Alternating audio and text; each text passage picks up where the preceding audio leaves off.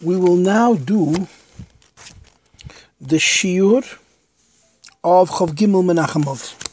And again, I want to point out that the Geras HaKedesh Zayin, which is exactly the same size as the Geras HaKedesh Ches, right after it, is divided up into four shiurim, Chav Gimel, Chav Dal, Chav Hey, and Chavov. And um, Geras HaKedesh Ches is one shiur, which is, I guess, Chav Zayin Menachem. And of course, it doesn't make sense from a practical point of view, but this is consistent with what I've told you a number of times, based on a sikha from the Rebbe from the first years.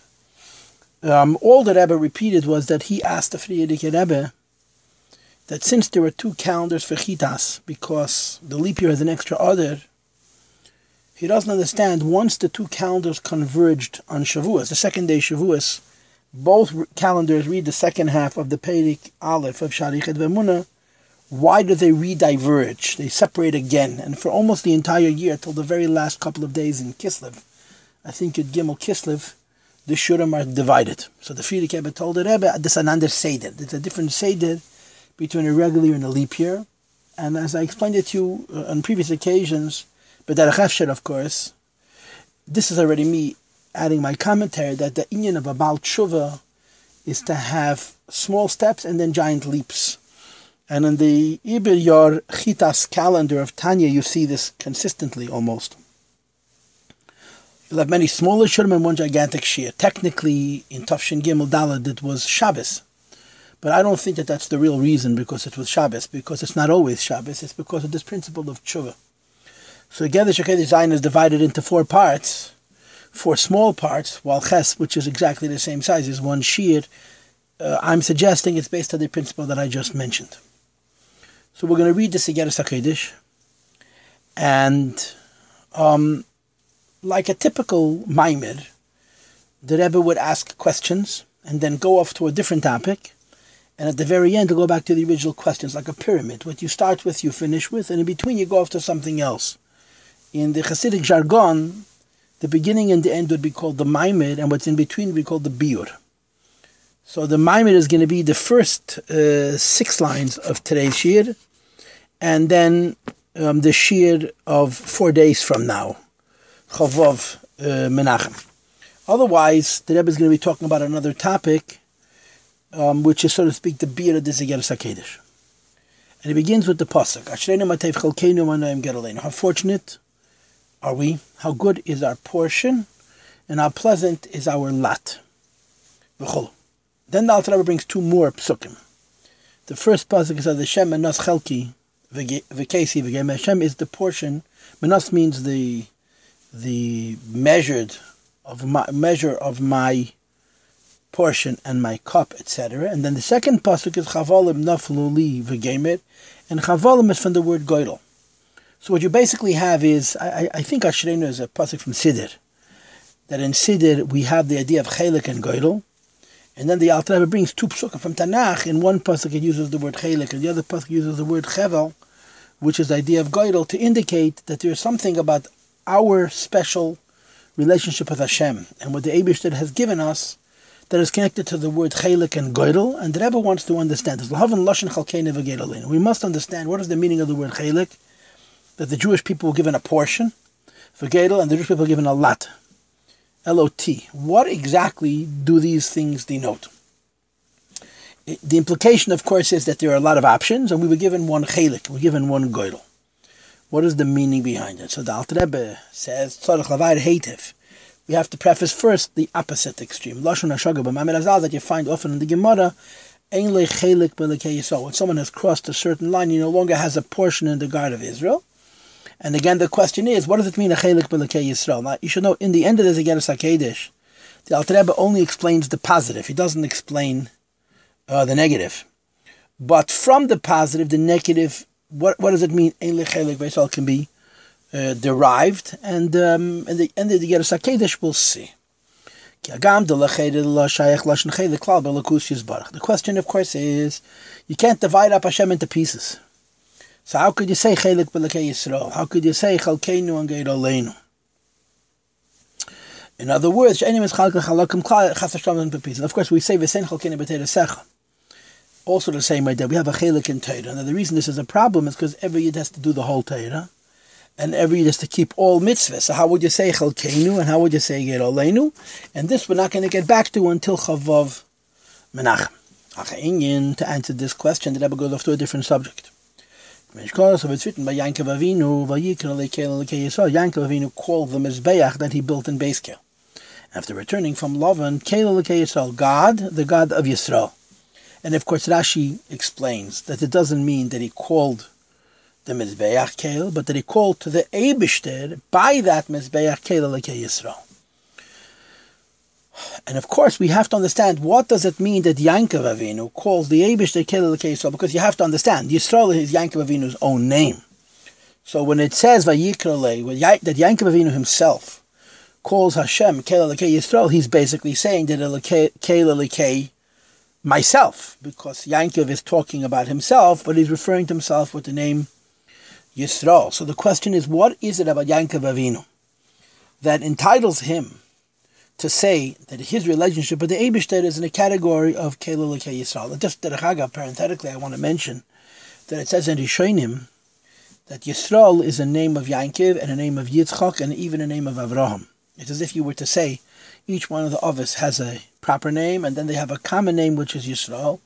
And perhaps, even though specifically this Igeres HaKedesh is going to talk about Yaakov Avinu, this idea that Yaakov says about Hashem, Kel Yisrael, means that he has a unique relationship with all three of us, but particularly with Yaakov, and Alter Rebbe wants to understand what this means. Peter. So he now is going to explain what it means that Yaakov has a unique relationship with Hashem, which is defined by these three words, Kel Yisrael, key.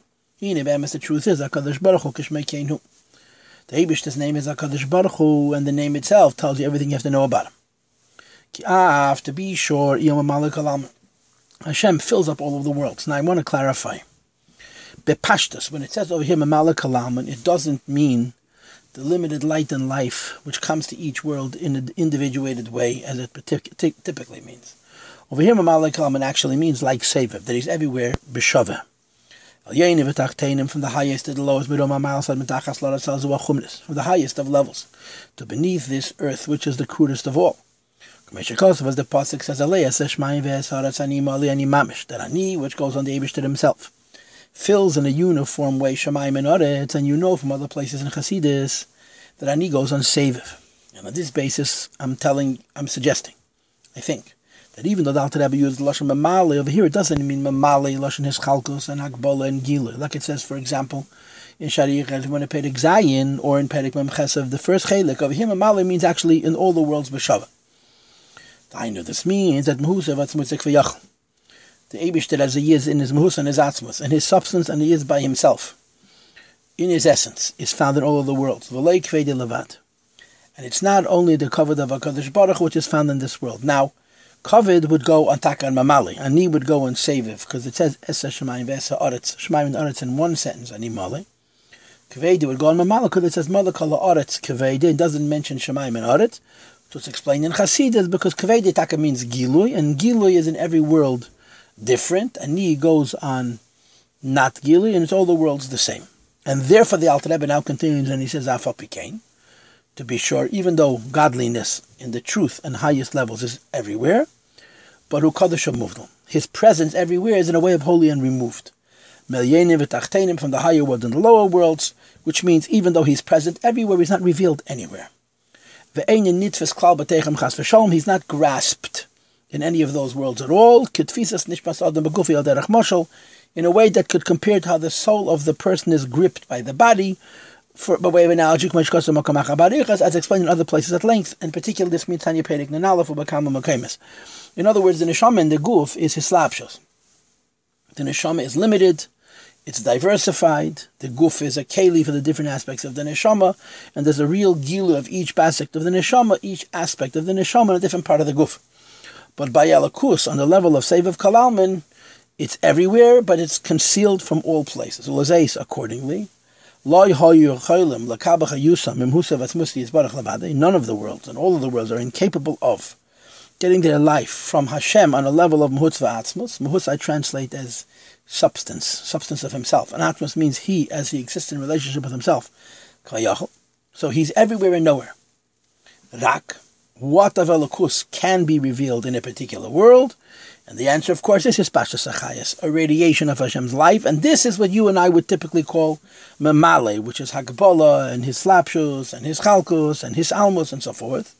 HaKadosh Baruch Hu Machaya, that through this secondary light, which we typically call a Memale Kalalmin, Hashem gives life to Yenu V'Tachtenim.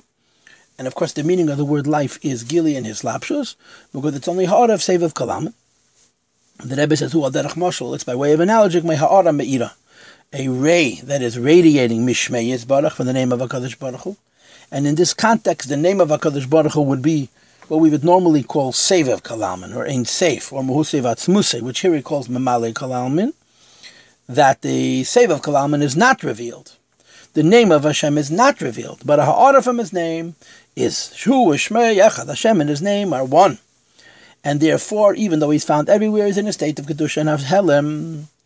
And what comes to the world? A ha'ara of shmei, it says in the pasuk in Yizkav shmei levadei that even the name of Hakadosh Baruch Hu is removed and by himself. The rest of the pasuk, of course, is that a secondary light does come to eres v'shamayim, which is the equivalent of a malik alam. The ha'ara zu and this secondary light is mislabeshes, is revealed mamish actually, in each of the higher and lowest worlds, based on its own distinct condition, to give them life, and it's grasped by each world and each aspect of each world, many intermediates, and great many and intense diminutions and contractions, through the chain reaction of steps that of all from world to world using the law of causality and gradualism, v'chulu, etc. So what the Rebbe basically described, besides for the question, is that in order to answer the question of Yisrael, he introduces us to these two ideas of oil: the oil which is everywhere the same but behelim, and the oil which is divided up to each world according to its level and place, which is Bezgalas according to each world in its own specific way. And the Mitzvah Hashem, the Shir of Chavdal, will continue tomorrow.